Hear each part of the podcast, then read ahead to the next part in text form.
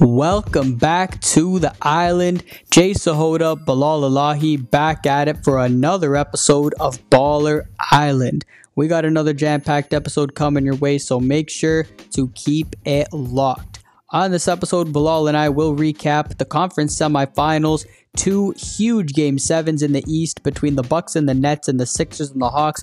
We will also break down how the Los Angeles Clippers finally made it to the Western Conference Finals for the first time in franchise history. We will break down all three of those series. We will also preview both Eastern and Western Conference Finals matchups between the Hawks and the Bucks and the Clippers and the Suns. We will also get to the NBA's coaching carousel as three new teams have been added to the long list of NBA head coaching vacancies. Dallas, Washington, and New Orleans are now looking for new head coaches. We'll also talk about the Kemba Walker trade to the Oklahoma City Thunder from the Boston Celtics. And of course, don't forget to give Baller Island a follow on Instagram and Twitter for more sports news and analysis. What is cracking, friends? Welcome back to the island. Another episode of Baller Island. And goodness gracious me, we have a ton of stuff to go over. And I swear to God, literally the next day after we recorded our previous episode, all hell broke loose. B, I don't even know where the hell to start from the Bucks Nets crazy game seven, the Sixers epic collapse, the coaching carousel is turning left, right, and center. And then your guy, Kemba Walker, got traded to OKC. We're going to cover it all. And then big injuries to two pretty important people too. Oh yeah, yeah, yeah. I'm sorry, forgot to mention. Yeah, Kawhi Leonard, one of the best two-way players in all of basketball, is injured in the Western Conference Finals, which is the Clippers' first appearance in 50 years. They finally get there, and they don't even have their star. And then the Suns get there for the first time in a decade, and Chris Paul is on the COVID list. As soon as we thought we were behind all the COVID stuff, of course, it had to happen to Chris Paul because, of course, it mm-hmm. did. You But- bite someone in the ass, man. That's On- crazy. Honestly, like, what are the odds? But we'll get into that. But I think we will start with last time when we came on here. It was, I believe, around game five ish. Yeah, each of the final three Bucks, Nets, Sixers, Hawks, Clippers, Jazz were all tied at two on last week's episode. The Bucks are Milwaukee Bucks. Our prayers were answered. We'll get to that series. We'll start with that one. The Sixers epic choke job. We'll get to that one as well. And the LA Clippers took down the Jazz in six, as we both predicted. So where do you want to start? I say we start with Philly, man. There's so much going on in Philly.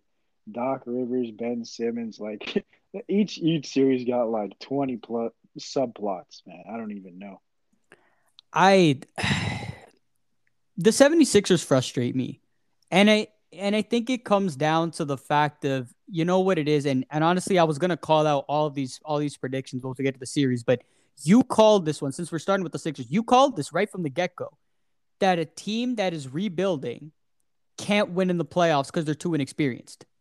And that's all I saw in those last 3 games, well really 2 out of the last 3 there. I completely saw it. So you were bang on with that. I don't even think, to be honest, I don't like. Congrats to Atlanta, but like to be real here, is this series is 110 percent about Philly losing the series than it is about Atlanta winning it. Oh, absolutely. Absolutely. The Atlanta Hawks were down, what was it, 26 in game five? 26 points. Like, how did, like, that, that is like in, I don't even know how to put that into words. How you allow that to happen at home, not even on the road, at home in a, in a game that, exactly to your point of how rebuilding teams can't win in the playoffs, that is a game that you must have at home. You are the top seed in the Eastern Conference. I and you let it slide to the significantly inexperienced Atlanta Hawks. I just When I I, I I can't believe it. when I watched this series, first of all, I, like Nate McMillan like did an outstanding job, but I don't even think like Trae Young had some games where he was like in three for twenty, like some awful, awful shooting games. But there's Trae Young has got this like gusto about him, like you know, down the stretch, he gonna be the dude that is not scared. And all series long, he was like, "Yo," he was like the one that looked like, "Yo, I'm, I'm the MVP of the league," and it was Embiid who looked like, you know, he had that one game where he was 0 for 12 in the second half, and they blew that lead, and he missed the game-winning layup. Ben Simmons doesn't even want to shoot the ball in the in the fourth quarter. He took three fourth quarter shots all series long. Not a single field goal attempt in the last four games in game seven uh, of the fourth quarter. Seth Curry was real deal their second best player, and then like Trae Young was the only dude that was just fearless when it came down to that. And if it's like you got two teams that nobody's experienced, it's gonna go to the tougher team. Like the dude that's got the most balls in the game, isn't that like it's crazy to me. I yeah, you're you're bang on with that. You know, Joel Embiid did exactly what he was supposed to do, be your star player. And considering that he played that entire series on a banged up meniscus, I applaud Joel Embiid for going out there no, grinding hard, respect it, yeah. fighting through all of that, dropping 30 a game. I respect the hell out of that. and then you have, like you mentioned, Seth Curry was great. He had 30 points in that game five, but then was dry as hell in game six or down the stretch in game five, rather. Game six, he was not bad. He had 20, Embiid had 20, Tobias Harris had 20. And then the other night in game seven, Joel Embiid does his thing with 30, Seth Curry 16, Tobias Harris 24. Not bad. But when you talk about the Philadelphia 76ers, Joel Embiid, your star player, who's your number two guy? Everyone kind of goes to Ben Simmons. And this guy puts up a pathetic five points in game seven, eight points in game six, and I'm pretty sure something along the lines of six points in game five. He averaged under 10 for the series. You have got to be kidding me. As the number one overall pick in the NBA draft, to average single digits as the top seed in the Eastern Conference, the Philadelphia 76ers made a massive mistake moving on from Jimmy Butler and deciding to keep Ben Simmons to pair with Joel Embiid. No, no, no, no. I can't. Oh my god. So, first up, it was one-one. Okay, game three they went to Atlanta, and Ben Simmons had a crazy good third quarter. He took that game over for me. And after that, I thought the series was a wrap. Even though literally when we did our episode and it was one-one, I was like, "Yo, this game, this series is gonna go seven, and Atlanta could win this series." But then literally in game three, I flipped like crazy and I was like, yo, this one could be done. They go up 20 in game four, and they're like, you're already up 2 1. The series is a wrap. Ben Simmons, here's when this comes in. I've been a Ben Simmons fan. Okay. Literally a year ago, there was a con- uh, actual debate 50 50, most people were on Philly's a train wreck we have these two can't play together. We have to move one. Who are you going to keep for the future? Ben Simmons or can you believe we were having that conversation one year ago? That's absolute madness to me, and it's it's a clear cut answer after this series who it is to me because one guy came out played their ass off on an on an injured knee, and the other one was fully healthy and averaged below ten points. And then and then he. It's not even like okay, we get that you can't shoot. Shaq made a great point. He's like, you could never shoot. That was never your game. Like Giannis can't shoot, but Giannis still impacts the game like crazy. He gets 40 points. Like he still has a crazy impact on the game, and you can see that. But and there's literally that one play yesterday in game seven where he had the wide open dunk and passed it open to a, a contest. He, he had a wide open to a double teamed Matisse Thybulle for a layup. And that one play was his whole series in a play. It was so brutal. I can't, and it's at this point, it's like they were like the Philly didn't want to put him in a deal for James Harden, and now his value is so low where there's no team that even wants him anymore. Yeah, no, I it would be extremely hard to put together a trade package for a guy with that kind of performance in the playoffs. Um, I mean, I'm I'd lost for words really, but eh, Philadelphia, I mean, it's that's tough. I mean, I don't know what else to say. I mean, geez, I mean, two or three years, two, two, three years ago, whenever it was 2019, you know, you thought you had a chance, and then you know you had to go down after Kawhi hit that buzzer beater, brutal way to end the season.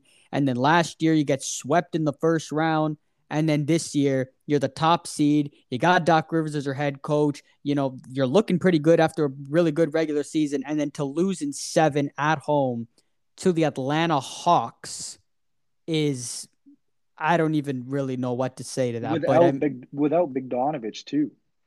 Yeah, Bogdanovich was out there. Yeah, he was in and out. He wasn't totally healthy down the stretch in that game, definitely. But I mean, I I'll, I'll just end this before we move on to the Bucks Nets. I'll, I'll say this though: congratulations to the Atlanta Hawks. I mean, goodness gracious, this was the one team in the East coming into the playoffs that I knew the least about. I'll tell you, I know a crap ton about what this team is all about now. And I swear to God, if Nate McMillan is not offered a big time contract after the season, I'm gonna have to I'm gonna have to come on here and go on a massive rant because this guy earned his paycheck for the job that he's done with this really, really young, youthful Atlanta Hawks team to be four wins away from the NBA Finals. I mean, that's a hell of a job by Nate McMillan and Trae Young, Kevin Huerter, Bogdanovich, Clint Capela, this entire team excellent job. John Congratulations. Collins. Yeah, John Collins, absolutely. Congratulations to them. I'm excited to see what they do against before, Milwaukee. Hold on, hold on. I got it. We got to talk about some other things before we move on. In a weird way, I feel like Danny Green got hurt early in that game three, and I feel, or in early in that game five, and I feel like in a weird way that they don't blow those 20 point leads with Danny Green playing. Even though he was brutal when he was on the floor, like he's just got like that vet like he knows what to do. He's been there, done that, and that's why Doc Rivers plays him so much. And then the second yeah. thing, Doc Rivers is catching a lot of heat, and I gave Doc Rivers all the heat he deserved last year because he was brutal last year. But this one, I do not think is on Doc Rivers. He, you were in a position to get twenty. You were up twenty five points, and they showed. You know how they showed the, the huddles and whatever. He's like, it, he's like, because this shit is going to bite you back in the ass. And it fully did. Like he knew it was coming. You could tell by this guy's press conferences and whatever. Even yesterday when we were talking about Ben Simmons, he knows this squad doesn't have that like maturity. It's not on yeah. him. This is on on everybody else, Seth Curry and Joel Embiid. Yeah, and it's it's tough for Doc because you know last year with the Clippers and, and getting fired for blowing a three one lead, you know Doc is the coach. He's not on the court playing. And when you when you're coaching a team and you have a lot of talent and you blow a three one lead, that's not a great look. And then the same thing here, you have a great team against a, a team you're supposed to be, and you're blowing you know 20 point leads and then losing game seven at home. It, it's hard to kind of blame. Everyone goes to blame the coach, but it's hard to blame Doc Rivers because he's not the one playing and he's putting his team in good positions to win. You're up by 25 saying. points. The Clippers were up 3 1. It's the player's job to finish those games, not on the coach. So I'm with and you on game, that. And game six, which I can't believe they actually won to make it go to game seven. Like you could tell, like he put Tyrese Maxey on, and Tyrese Maxey balled out. But it's like he doesn't want to play Ben Simmons. He doesn't want to play Ben Simmons, but it's because of the name, and he's like basically one of the faces of the franchise. It's like you can't like he has the pressure of playing Ben Simmons. Yeah, I agree. It's going to be really interesting this offseason because I have a weird feeling that the Sixers or someone in that vicinity, maybe it's Doc Rivers, maybe it's someone else that is going to push to move Ben Simmons and try and get some other assets there. But it will be very interesting to see if anyone even even bothers to budge to put together a trade package for a guy like Ben Simmons after that atrocious performance. No, to be honest, I I would still I still like him, but I ain't paying 40 mil for him, or is he my second best player? If he's my fourth best player, sure, you know, that's a win. Yeah. Yeah, and and we'll see what happens this offseason with that. But man, I, another heartbreaker for the 76ers. But I mean, man, that was one game seven of the two this weekend. But the other one, my God, this was a game that will be going down in NBA playoff history. What a ball game this was. And I think it kind of just summed up the series lived up to the hype. We knew the Bucks Nets after after games one and two. We were saying, "What is this crap?" The Bucks, they're looking horrible and looking like the Milwaukee Schmucks and blah blah blah. They did it. They did it. B. Our prayers were answered. What a performance! Giannis Antetokounmpo, forty points in Game Seven. Khris Middleton was my X factor when we were talking about it at the beginning of the series, dropping 38 in Game Six, 23 in Game Seven, including that game-winning three at the end there. What a game!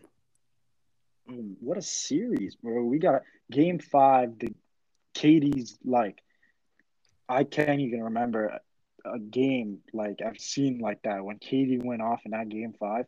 Holy, game six, it was like I knew Milwaukee was gonna win that game. KD just played the KD and Harden played basically every single minute in game five. KD did. Harden played like missed two minutes. So game six, it was kind of like a you know, whatever throwaway game. But every time they were going to make a run, Middleton was just amazing in that game. Timely, yep. timely shots. And then in game seven, again, Durant played every single minute. He played 53 minutes. And you could tell he was amazing on in that game too, carried his team on his back.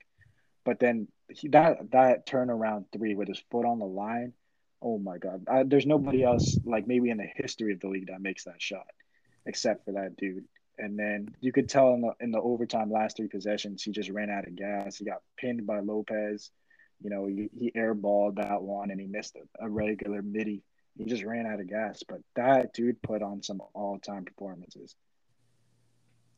Yeah, no, absolutely. I mean, I just as much as I don't like Kevin Durant, I gotta salute that performance. Not even just game seven, the entire series. What he did in game five was again a performance that will be remembered for a really really long time so just an I really just an excellent job and really just put on a hell of a performance it was very entertaining to watch but i mean i i got a lot to say on on the nets because this is you know everyone kind of penciled them in to, to represent the east and you know there was them or nothing and and now people are going to make excuses oh if Kyrie was there they would have won oh if Harden was more healthy you know they blah blah blah KD was sensational. I it is nothing else, dude. They have other players. James Harden still could have done a little bit more. He was out there. He played almost every every minute of game seven practically. If he was hurt, then I don't know why he wasn't out then I don't know why he didn't make more of an impact, which you know, he did make somewhat of an impact. If you're if you're on the floor, you're hundred percent.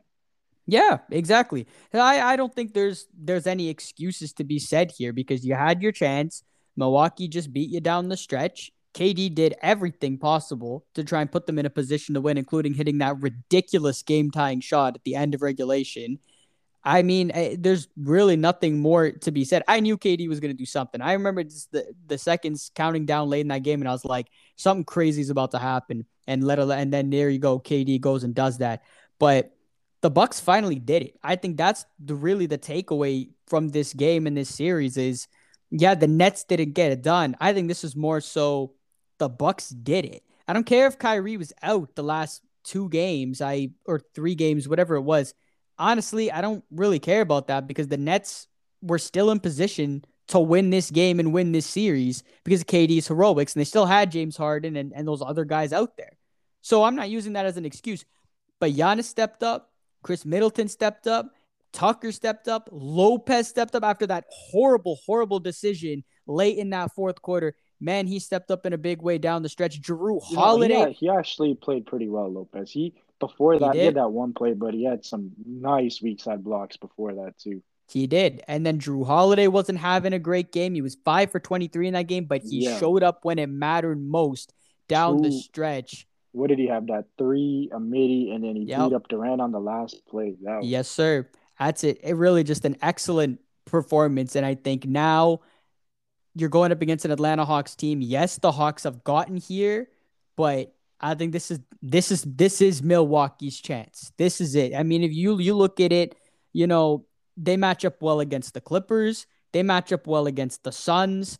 The Bucks, this is their opportunity to win the title. Like this this is it for the Milwaukee Bucks. I mean, they match up well against everybody. I mean, we both picked them to beat a healthy um, Brooklyn Nets team, but like their literal their biggest like rival right now is honestly Bud. Like he is so bad. Like it's not even funny. Like I don't blame Lopez for that play at all. He had two seconds. What is he supposed to do? Yeah, it's yeah. Bud. What kind of play call was that? And then like what after game three or something, and Giannis was like, "Yo, I have to take the challenge of guarding the best player in the world. I have to take the challenge of guarding KD." It's like, okay, sure, yeah, yeah. And then he put he stuck with PJ. PJ did well, but uh, the minutes that PJ wasn't on, except for that one play, Jrue Holiday was getting eaten by KD. I bet you if you look up the stats right now, highest percentage on on Jrue Holiday, like without a doubt. He's like, I don't get that at all. Then you're still letting this like game six was beautiful. Giannis took zero threes. That's what we want. Yeah. And then game seven, what he shoots seven threes again. The reason they won that game is because he had a random streak where he made seven free throws in a row. Like, uh, it is just he's the obstacle in their way. If anybody, if if they're gonna lose, it's because of him. Yeah, Budenholzer definitely looks like he's lost at times on the sidelines. Um, and I honestly think that, yeah, I think he got bailed out by Giannis and Middleton, mainly Giannis, who really is showing his superstar, you know, abilities and his potential that everyone thought he would go. Can Giannis reach that potential? He's doing it right now. And by taking down the Brooklyn Nets, I think the sky is the limit for this team. Anything is possible from here on out you know, championship is is is what they can get at this rate with where they're going. And I want to point this out too. Of course, like you mentioned, we both picked the Bucks to win. Our predictions are looking pretty nice right now. I mean, you predicted the Sixers with their inexperience that they wouldn't be able to win in the playoffs. Correct. You had the Clippers going to the NBA Finals. They made it to the Western Conference Final for the first time in franchise history. Correct. We both had the Milwaukee Bucks in the NBA Finals. Ding, ding, ding. And then lastly, I had the winner of the Lakers Suns representing the West in the NBA Finals. That is still in play. How about our predictions? Not too bad.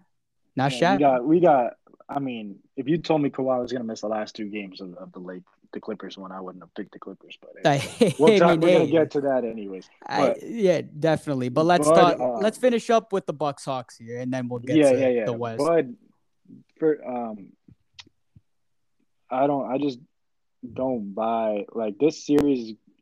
I keep. I've said this every single round so far. I was like, New York is too good of a of a defensive team, too physical for Trae Young to, to really go off, and then he exposed them. Then I'm like, okay, now you're going against the two best perimeter defenders in the league, in Thybulle and Ben Simmons.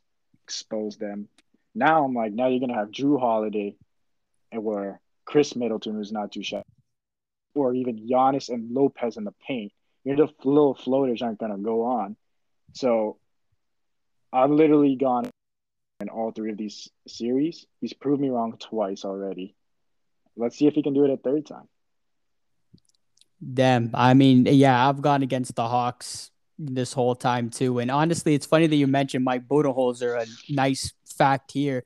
He's coaching against his former team, but before he was the coach of the Bucks, he coached in Atlanta for a few years. And actually, the, last, last time, time the Hawks, the, yeah, yeah, yes, sir, that's exactly where I was going with that. The last time the Hawks were in a conference final was in 2015 when Mike Budenholzer was the head coach, and they got swept by LeBron and the Cavaliers. Now he gets to face his ex team, the Hawks. And it's funny that you mentioned that too. If I'm looking at this coaching matchup between Nate McMillan and, and Budenholzer, I think Nate McMillan's the better coach in this in this matchup. Nate McMillan has outcoached pretty much every really Thibs and Doc Rivers in a way. I wouldn't quite say totally because the Knicks just were very good. They showed their inexperience, and then the Sixers that was entirely the players. I wouldn't say that was on. We already talked about Doc Rivers.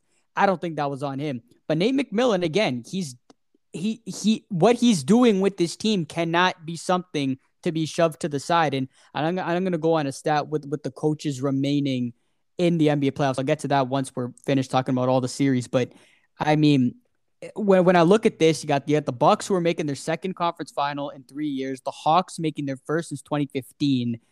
I think I'm gonna take Bucks in six.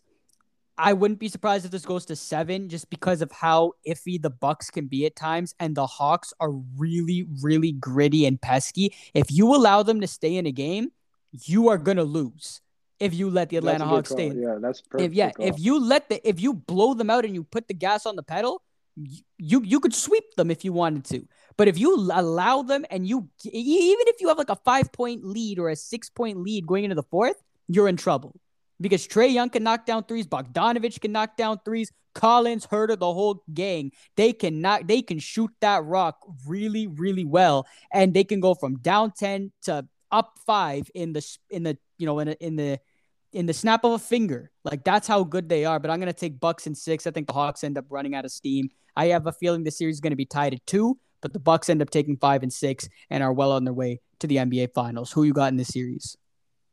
Yeah, I think um first two games are gonna be in Milwaukee. I think Milwaukee sweeps the floor with them in at least one of those games. Um, but Atlanta won in a shock, and they beat uh, New York in a game one in a shock.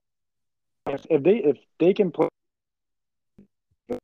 they certainly can play in Milwaukee. Like that's no contest. Oh, absolutely, But- absolutely. but, They're not going to be um, intimidated at all. Not at all. But like this is this is what I was trying to say. I was like, none of these Eastern Conference teams deserve to be where they are. Like the Net, the, the Brooklyn Nets, we all like. I'm like, I don't. Kyrie doesn't deserve to be here because of the of all his stupid shit. James Harden, the way he forced his way out of Houston, he does not deserve to get to the finals. KD, sure, you know you worked your ass off back from the Achilles. I'll give you that. Milwaukee is such a unfinished product. Like they're such a weak team to be in the finals, but they'll get there. Atlanta, it doesn't make any sense for Trae Young to get to the finals before any of these other young studs. And then we thought we didn't even think that we thought they would squeeze into the playoffs to the finals would be ridiculous. And then Philly, I'm like, those losers don't deserve, to get into the finals. Like they're tanked for 10 years. Like it doesn't make any sense. That's what I'm just saying. None of these four teams were really deserving of the finals like that. But my pick, I'll go. I'm, I think I'll go with you. I think I'll go Bucks and six. I can honestly see it anyway at this point. I could see Bucks and four. I could see Hawks and seven. I don't really know, but I'm gonna go with you. I'm gonna go Bucks and six. Yeah, fair enough. I mean, it, it should be an interesting series. I honestly agree with you in the sense that yeah, the East was it was kind of a crapshoot, honestly, going into this year because I like it could have been anyone's game really. I don't other than Brooklyn. I don't think anyone else. It was like, eh, maybe you know, do we really believe in Milwaukee? Do we really believe in Philly? Clearly, we were all right about Philly, and you can't believe in them. You know, we, we were wrong about Milwaukee. It turns out we can believe in them, but we'll see what No, happens in the I conference finals. I don't. I still don't believe. I picked them to make it to the finals, and I still don't believe in them. I mean, they won it. I mean, they won it. shot, Chuck, Chuck said it best. Chuck's like, I picked them to win the championship, but they are the dumbest team. Yeah, he did. He did sum that up pretty good. And I'll say, okay, I'll, okay, maybe I'll say this then. I don't. If you don't fully believe them, I believe them a little bit more after what they did in Game No. Seven.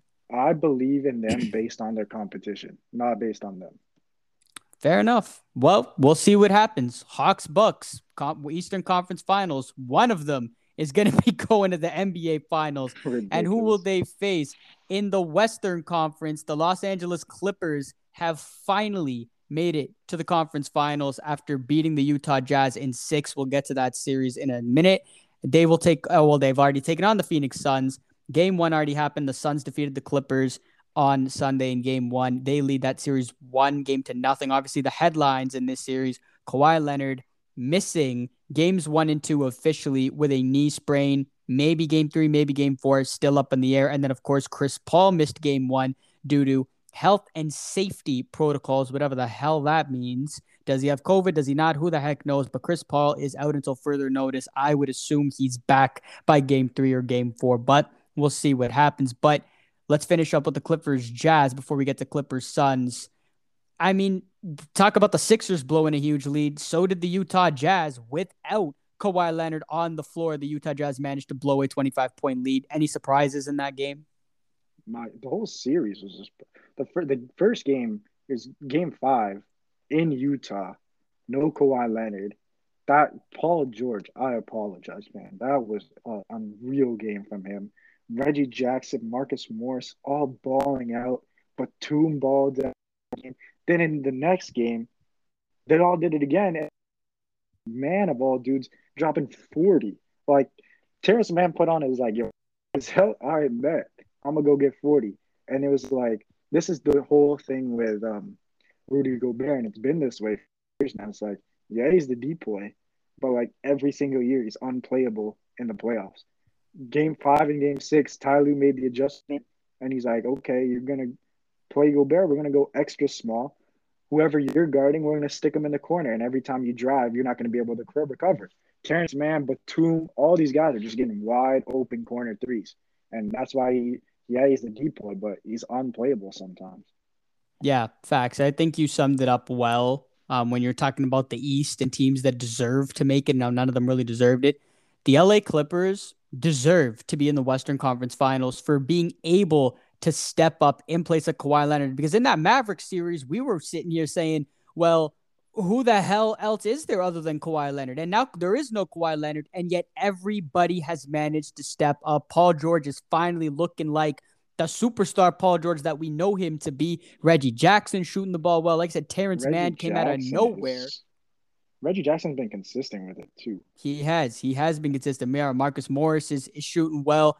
Eh, the, the Clippers look good. Now I think they're gonna do their their usual 0-2 deficit. I think they'll lose game two because you know the Clippers, you know, they they do their whole drill of they you know, they they drop two games and then they wait to play real basketball until game three.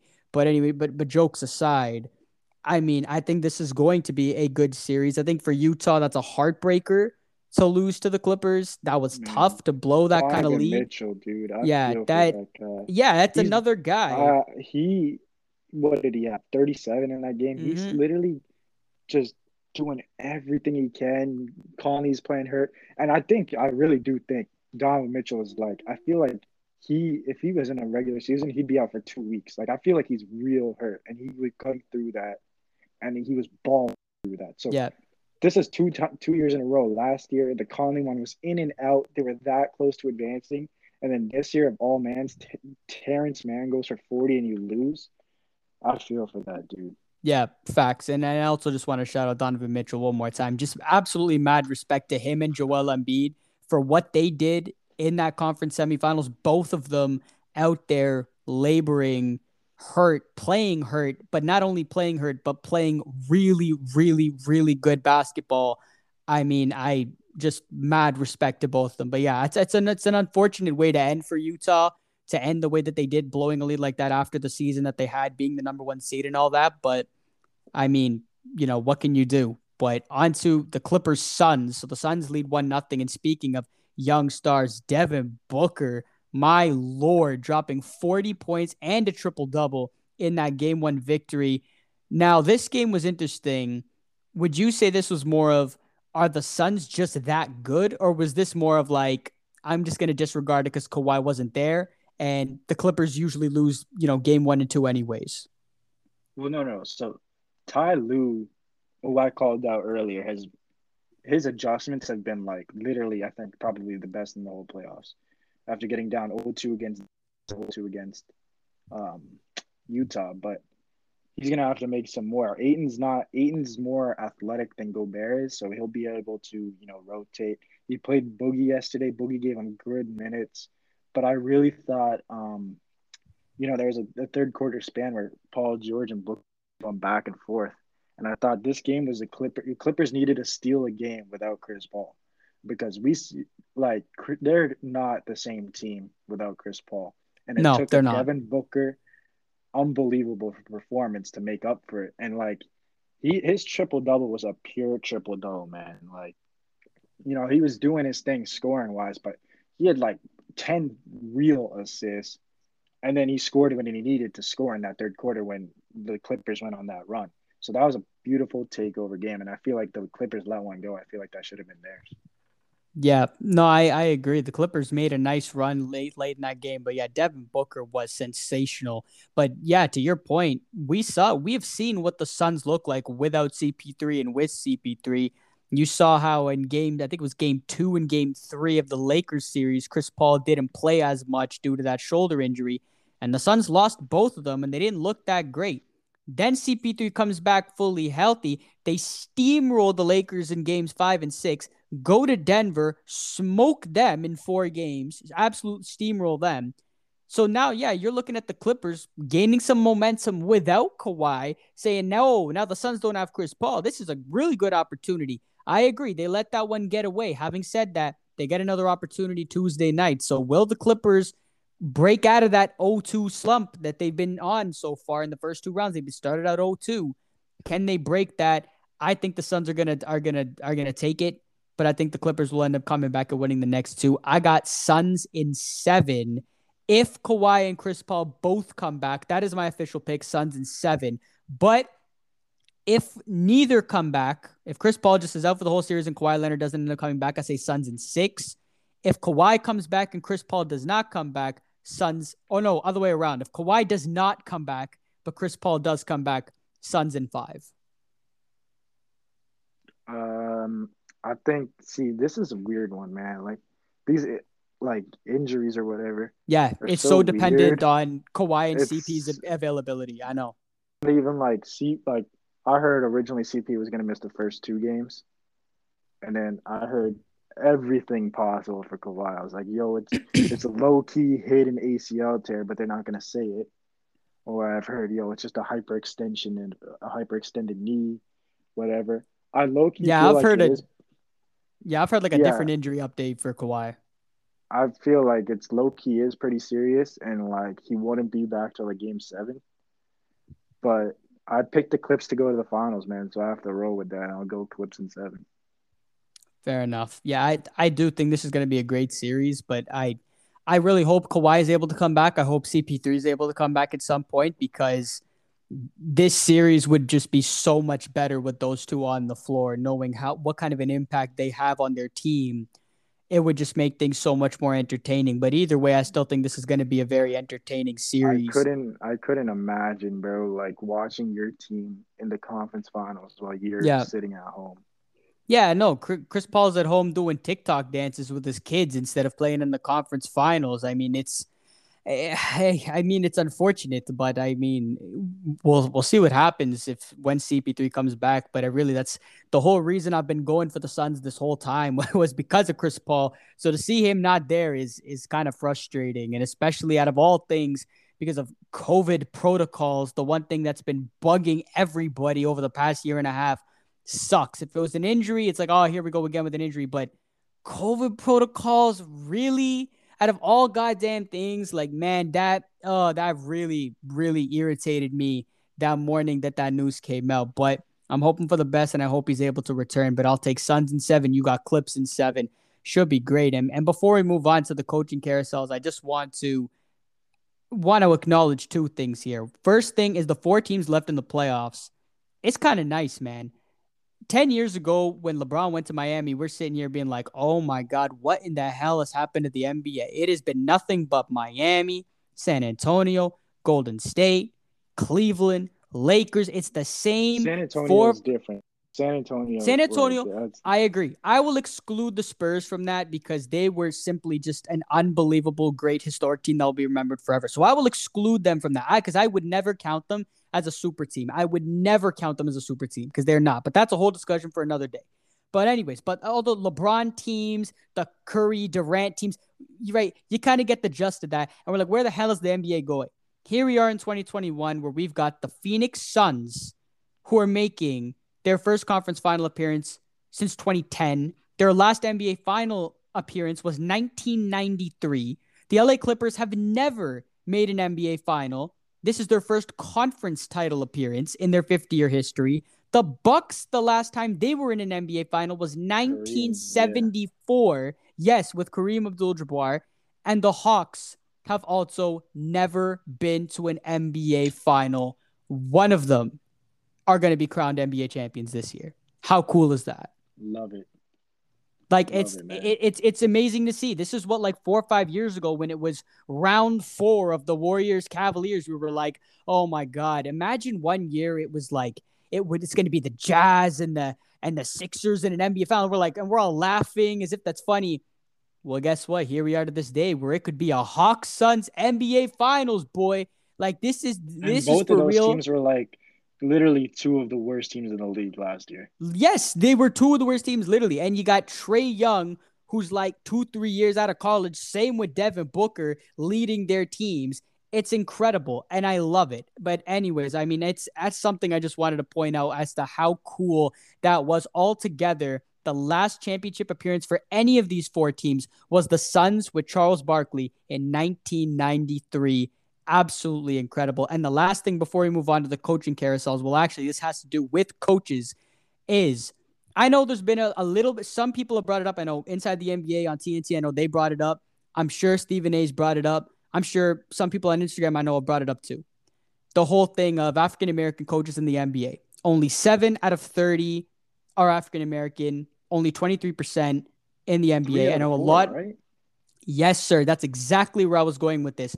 Three of the remaining four coaches are African American Monty Williams, Nate McMillan, and Ty Lue. And I know a lot of people are like, oh, you know, why do you have to acknowledge this? And, and, and why is it about race and blah, blah. No, no, no, no. Seven out of 30. When this is a league that is primarily made up out of African American players, it's a big deal. When there are only seven out of 30 that are African American coaches, only 23, if there were 10, 15, 20, different story but only seven out of 30 and three out of the four are there. Yes, this is something that needs to be acknowledged. And that's why I'm taking this minute to acknowledge the job that Ty Lue, Monty Williams, and Nate McMillan have done because all three of them have done an absolutely incredible job. Monty Williams taking a Phoenix Suns team that was in the gutter for the last nine years, go 8 0 in the bubble, and then rip off 50 wins this season, one game short of the best record in the entire NBA and then basically steamroll, kick LeBron James out in the first round, which has never been done before, steamroll the MVP in Nikola Jokic, and then win game one of the Western Conference Finals without Chris Paul. Sensational. Nate McMillan, we've already talked about him. What an incredible job as an interim coach he's done with Atlanta, bringing them to the conference finals. Simply incredible. And then Ty Lue, who you pointed out earlier, I mean, incredible. He he what he brought Cleveland their first NBA title and now he brings the Clippers to their first conference title. I, I just want to take the minute to applaud all three of them. Amazing to see. Anything you want to touch upon that before we move on to the coaching carousel? No, you hit it all, man. They all they all do jobs, and the the one that sticks out of the four, man. I mean, uh, Budenholzer is a class below all three of them, at least a class. Yeah, Budenholzer, yeah, he is in there too, and and obviously him being you know not African American or anything, but I still think Budenholzer, you know, like we already talked about him, this is a big opportunity for him, man, to to, to shut up the haters. Really, you know, after all these years having a great Milwaukee Bucks team, trying to get to the NBA Finals, this is a big opportunity for Mike Budenholzer to, done too. And I know we we kind of bashed him earlier, you know, after for him kind of being a liability, if you will, for the Milwaukee Bucks in that net series, really all season long. But if he's able to take the Bucks to the finals and win the chip, you know, might have to might have to be time for us to shut up about about Mike Budenholzer. But I mean, I, I will throw him in there too. Acknowledge what he's done, leading them over a big win over Brooklyn. I'll give Bud um, some appreciation there as well. But speaking of coaches, the big news here. So since we left off last week, we already knew your Boston Celtics are looking for a new head coach. We know Stotts is out in Portland. We know Clifford's out in Orlando, and the Pacers are also looking for a head coach. But now you can add the Washington Wizards, the New Orleans Pelicans, and shockingly, the Dallas Mavericks added to the coaching vacancies with Rick Carlisle leaving the Dallas Mavericks after 13 seasons. Stan Van Gundy's out after one in New Orleans, and then Scott Brooks is out of Washington. I think the obvious one here that we want to talk about is Rick Carlisle, but where which one do you want to start with here? First of all, hold on. Milwaukee was going to be on that list of week.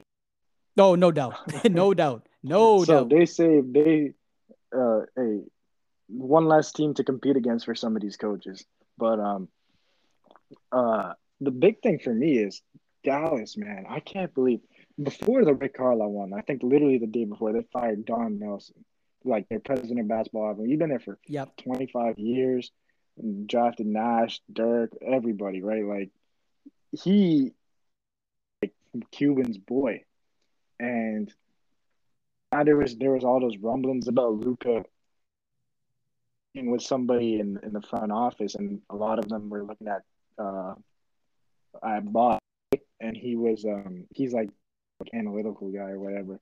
And it just didn't make any sense. I mean, Luka probably doesn't even know who that guy is. And now Don Nelson being out, I was like, sheesh, this is real. And then there was tensions between Luka and Carlisle.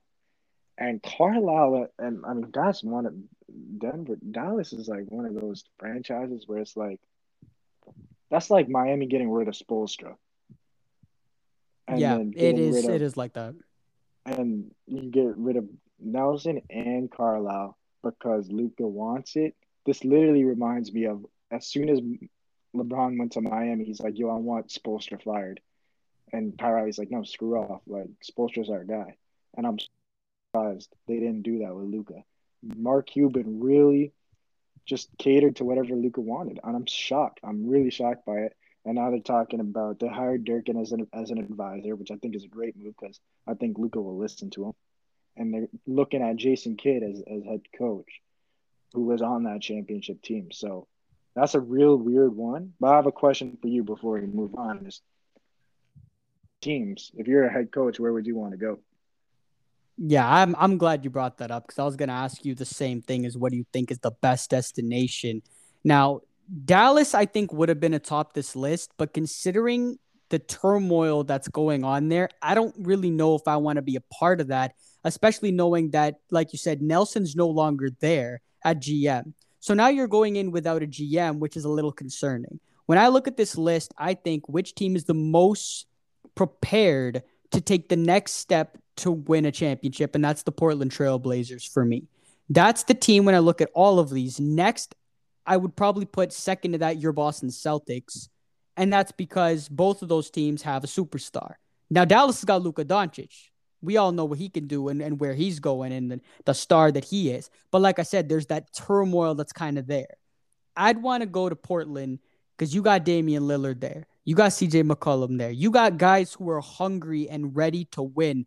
If I'm a head coach, that's the team on, on this list that looks like the most ready to take that next leap. I'm going to Portland.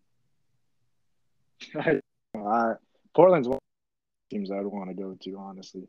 Really? Boston to me, Boston to me is hands down the number one because okay, okay, but is that but is that is that more of like like a bias no, take or like no, a legitimate straight up, straight up, straight up, straight up. Okay, okay, okay. I'm going to go to a team. I'd rather go to New Orleans before I go to Portland. I want to go to a team with young building blocks that I can grow with.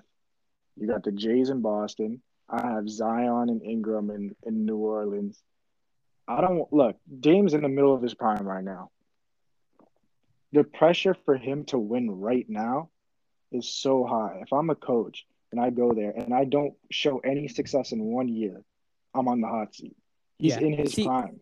See, here's the thing. Here, I'll, I'll point this in and then I'll let you finish your thought of with Portland of what I would do. Because there's that pressure, like you mentioned, I would try to do whoever, I don't even know who the GM is, whoever the GM is in Portland, what I would do is try your very best to try. I don't know who, we can save this for another discussion in the offseason. I would try to trade for another star. And I would do something similar to what the Raptors did in 2019. Right? The Raptors had all these years of heartbreak. It's how can we take the next step? They brought in a new head coach, but then they also made that move for another star. That's what Portland needs to do. Bring in another guy, so but bring in another star too. But you're gonna go as a coach to a team you don't already know that doesn't have that star. Fair enough. That's a good point. That's a good call. All right, and I'm go like, and uh, and the West is, and I to be honest, if I'm there, I don't even know how long Dame is staying. But the th- but Dame the thing could, is, Dame could turn around and be like, "Yo, if we get off to a bad start next year, Dame can be like, yo, I want out." And then that's what? a that's a good point. With the amount of power that these that these players have, that's a really good point. But here's the thing: Are we really going to say? No question, the West is a, is an absolute gong show. But after this year, seeing what the Phoenix Suns have done, are you really going to look at the West and be like, "Wow, the West is so hard"? Phoenix is incredibly youthful. They don't on paper, you look at them, they're like they don't really have like a ton of big name players. They got a lot of young guys who are just playing incredible basketball. But that goes with the culture. I I I would call that I would put a lot of emphasis on the culture that Monty Williams brought on the on the young guys though. Yeah, come on. Okay. If they traded for a wing version of Chris Paul, then sure I'll go to Portland. But if I'm gonna, I, I can go to the East. You're telling me Boston can't make? uh They were in the Eastern Conference Finals last year. You're telling oh, no, Boston, I can't. Yeah. They, you're telling me they would just like a little like you know you replace uh, Kemba with whoever, and now they can get right back to the Eastern Conference. They get Atlanta. Like you're telling me Atlanta's yeah. that much better than them. Fair enough. No, I definitely agree. That's why I have Boston second because if you're going to Boston, you know you're getting a sure thing in Jayson Tatum. You're getting a guy that you know that you can put the ball in the hands of in the fourth quarter and he's going to win you games. So that's a huge factor when I go to Boston. So I'm I'm with totally with you on that aspect of things. Yeah, for me, no, I just don't like there's two in Portland. It's like he you're gonna be in the West. You know, there's gonna be a new all these stacked teams already, and then you're gonna add in Golden State next year, and Dame's in win now mode, and he, I feel like he's right on the brink to being frustrated and being the next star on the move. We almost saw it this year. Yep. No, I, I I'm I agree with that. I do think that it could definitely go south in a hurry, which is why I think Portland needs to do two things, which obviously one, get your guy as coach or girl for that matter. Becky And- Hammon's a finalist. Yes, she is, and that's what I'm saying. It could be. I heard this morning it was either between her and Billups, so we'll see what happens there. And having said that, the second step would be trading another star because you know you can't win with who you have right now. So you got to do something else to try and get another star to make Damian Lillard have whoever. They, and I said this back when the Blazers got eliminated. This has got to be Dame's guy. And then you got to listen to Dame. If he says that he wants another star, get him another star. Do whatever it takes but to like that's so much. All of those teams could use.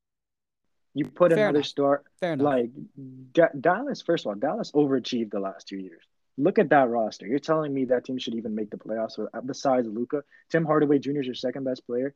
The fact that Carlisle even got them to where they were, he had a great job. You're telling me Dallas, if they add another star, they can't just be like a top three seed. They definitely could. They definitely could. And and who knows what's gonna happen with Porzingis because he seems like he wants out. So I yeah definitely you're yeah it's a good call. You're right because same you thing with Boston. But yeah, if you put If a you- if third you- star in Boston, yeah, there yeah exactly. There you the front go. runners in the East right away. Like, Yep, yeah. No, that's a good point. That that is a fair point, and it's ironic because when you look at where you would want to go out of these destinations, pretty much all of them, except for maybe Orlando. Orlando's the only one that is very, very young. But every other team on this list has got at least a superstar on that team. You go to Dallas, you're getting you're getting Luka. New Orleans, Yeah, you're getting Zion. Right, yeah. exactly. Washington, you get the you got Russ and Beal. Blazers, I you got wouldn't go Dame. there though.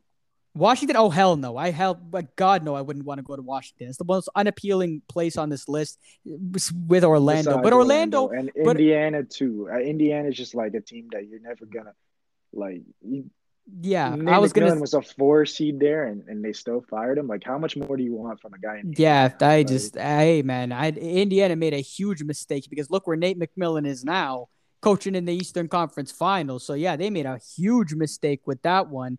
But then yeah, you go to Indiana and you get a, and you get to coach a guy like Domantas Sabonis. But I mean, I I definitely agree. I think Orlando, Indiana, and Washington are probably at the bottom of the list because there's not much intrigue there. Orlando, I think, really, really, really needs a culture change more than anything. Indiana and Washington are kind of just there, and they've kind of always just been there. Like they've never been like a really great team or like a really bad team. So I don't really know what I'm getting out of that. But then the I, but then the other ones, Dallas, Boston, New Orleans, and Portland, yeah, those good those are interesting. Yeah, those are Yeah. interesting. And Stan And I'm- Van Gundy, imagine feeling Stan Van, Stan Van Gundy was so uh, he was easily the worst coach in the league last year. If I'm gonna go Yeah. to New Orleans, I'm looking like I'm about to get a statue outside of my name following that dude.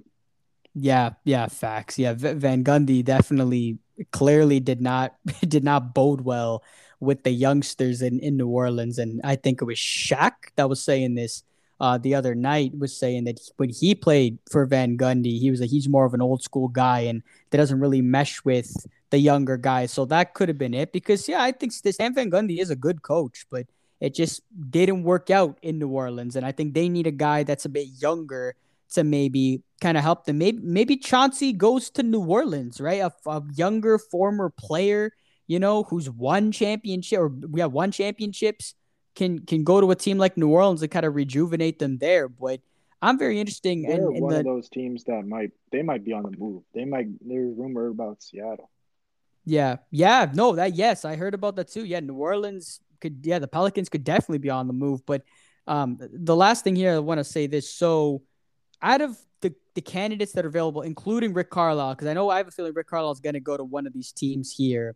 Two questions. One, now that Carlisle's gone, who would you want in Boston? And two, which head coach that is available would you say has like is going to be the is going to go to one of these places that's going to be the best? So Like who who's the who, Yeah, who's yeah. the best candidate on the list? so I think Rick Car still in Boston, Rick Carlisle would have been a shoe in. Fair. Um, because they played together and all their history. And I lo- Rick Carlisle is a good coach, but he um, is. Boston they they narrowed it down to three dudes. They narrowed it down to to Chauncey, um, Udoka, who's on Brooklyn staff, and uh, Ham, who's on also on the Clippers staff. So those are their three. I think the the most ideal fit would have been if if um, thing were to lose, if Milwaukee were to lose, and Rick Carlisle took over Milwaukee. I think that would have been the most ideal fit. And I think the worst fit possible would have been. eh, I'm so glad Portland's not doing this, but if Portland went after Mike D'Antoni, like there was rumors about, Mhm. hands down the worst fit. They, Yeah, they're already so offense or offense oriented, and, and to just throw out any possible defense, my god, Dame would have yeah. maybe, but they ain't getting past the first round. Yeah, that's a that's a good call with that. But I mean, we'll we'll see what happens, and we'll definitely keep an eye on the coaching carousel throughout the next few weeks, and keep out for any hires by each week goes on. But before we end off this episode, there's one last one last piece of news after the million piece of news that came out. Your guy Kemba has been traded to the Oklahoma City Thunder. What are your thoughts on that trade? Oh, finally. I'm not even gonna lie. Uh, you there's so I don't know if you've been paying attention, but there's been so many leaks about the the that it's so obviously coming from his camp about the Celtics. You, you know, there's that report about how Blake Griffin was told not to come to the Celtics, and it was like you know the Jordan Brand connection with him and Kemba. It was so obvious. Like then apparently him and there's him and Brad Stevens weren't seeing eye to eye. Brad Stevens was really, which is as expected. You're a forty million dollar guard who's not producing like you should be hard. on Yeah. him. And then there's another report that's like, oh, he um they felt that Marcus Smart was being over prioritized, or like the coach favored Marcus Smart, which to me is like every other team in the league would be like, what coach wouldn't prioritize playing a guy that hustles? Like that's just like common basketball sense. And then you know he's he's got sour grapes of Brad Stevens. And then the fact that there's another thing that came out, and this was really interesting to me, was that in the bubble when he was already hurt because of you know you, your boy Nick Nurse played him 40 minutes in the All Star game, but uh, he uh, was given all these knee exercises in the bubble to do because you know they couldn't actually train them like get themselves in their room, and he didn't do them. So then by the time they was actually in the bubble, he was two months behind on his knee recovery, and then the Celtics from that point on were like, "Yo, not committed" and all that stuff. So.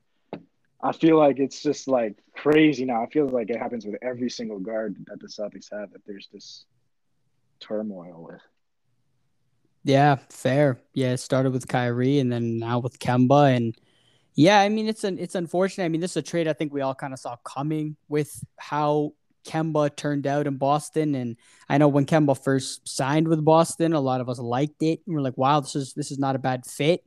But obviously that did not turn out nowhere near as good as what we all thought it was going to be. So I mean, I'm I'm not surprised this happened. I think none of us are surprised that it happened, but it'll be interesting to see who Boston kind of goes with Yeah. next to fill So that is- void. thi- This is the interesting, like, it's a it's a salary dump, right? Like, and I was just initially like, yo, Horford, um, doesn't Horford have a pretty big contract too? So it didn't really make any sense to me because that's the reason he left Boston, because Philly threw a crazy number at him. But then you look at it and it's like, yeah, it's a it's a big contract this year, but then next year it's like not even guaranteed, so they can get off the books, and they basically did it so next year, you know, Horford and maybe the Thompson's expiring deal, get rid of those two guys, and they have a max spot available, and Yeah. that's a 2022's absolutely loaded free agency class. I think they had Kyrie as the tenth best player in that class. Oh, jeez. So to Oh, have a max spot available then is big time.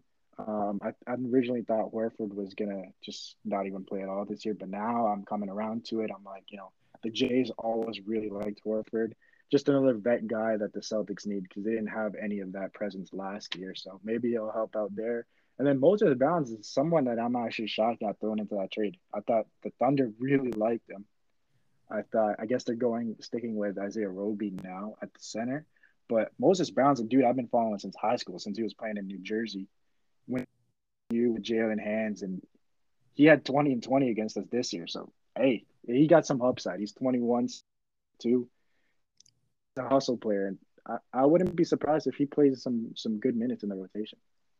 Fair enough. Yeah, I don't know much about him, but from from hearing what you've said about him, um, I think that's a nice prospect for Boston to have. But so one last thing before we finish here. So because Ainge is gone now, so Brad Stevens is in there. So was would you say this was Brad Stevens' first move as executive? Yeah. And Interesting. Like uh, it was he didn't wanna it was hard for him to trade Kemba, but looking hmm. at the financials, it just made sense. And yeah, hundred percent does. Yeah, and I find it interesting Especially too that after you can get a good, yeah, yeah. No, I find it interesting after you saying too that how Brad Stevens was hard on Kemba, and then his first move as an executive is to trade him off to OKC. I find it interesting too, but you know, I mean, no, I mean yeah, it made it. If it made sense financially like, too. Like not only that, so this dude, this dude plays basically one every three games. When he plays three when he plays in that one game, he Fair. gets picked on completely on on defense, and then uh, he was at the point where his knee wasn't allowing him to offset that because in Charlotte he was scoring enough where it would offset what he was getting picked on. Wasn't the case in Boston, so he was just basically a negative on the floor, and then you move that plus you get the financial flexibility maybe you know now you have enough money to re-sign Fournier this year or sign another guard. There's Lonzo talk, Spencer Dinwiddie talk it just makes too much sense. Fair. Yeah, no, I totally agree with that. It seems like it's a good move, but I mean, we'll see what Boston does. We'll see who they choose for head coach, but that will do it for this week's episode of Baller Island. Eastern Conference Finals get going on Wednesday night. Western Conference Finals game two Tuesday night should be good. B final thoughts. Just came out. Ben Simmons may switch shooting hands. Oh, good God. Let the offseason begin and the rumors for the Philadelphia 76ers and Ben Simmons. Good grief. This guy's really going to, this guy is really going to try every single thing in the book to try Might and, well, oh. man. It oh. can only get better.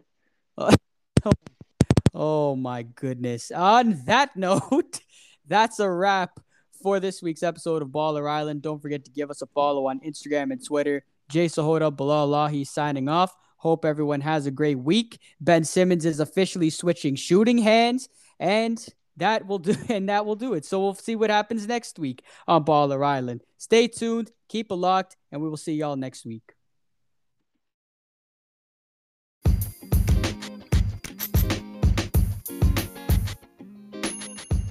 Thank you for tuning in to another episode of Baller Island. We got a lot more content coming your way, so make sure to give us a follow on Instagram and Twitter for more sports news and analysis.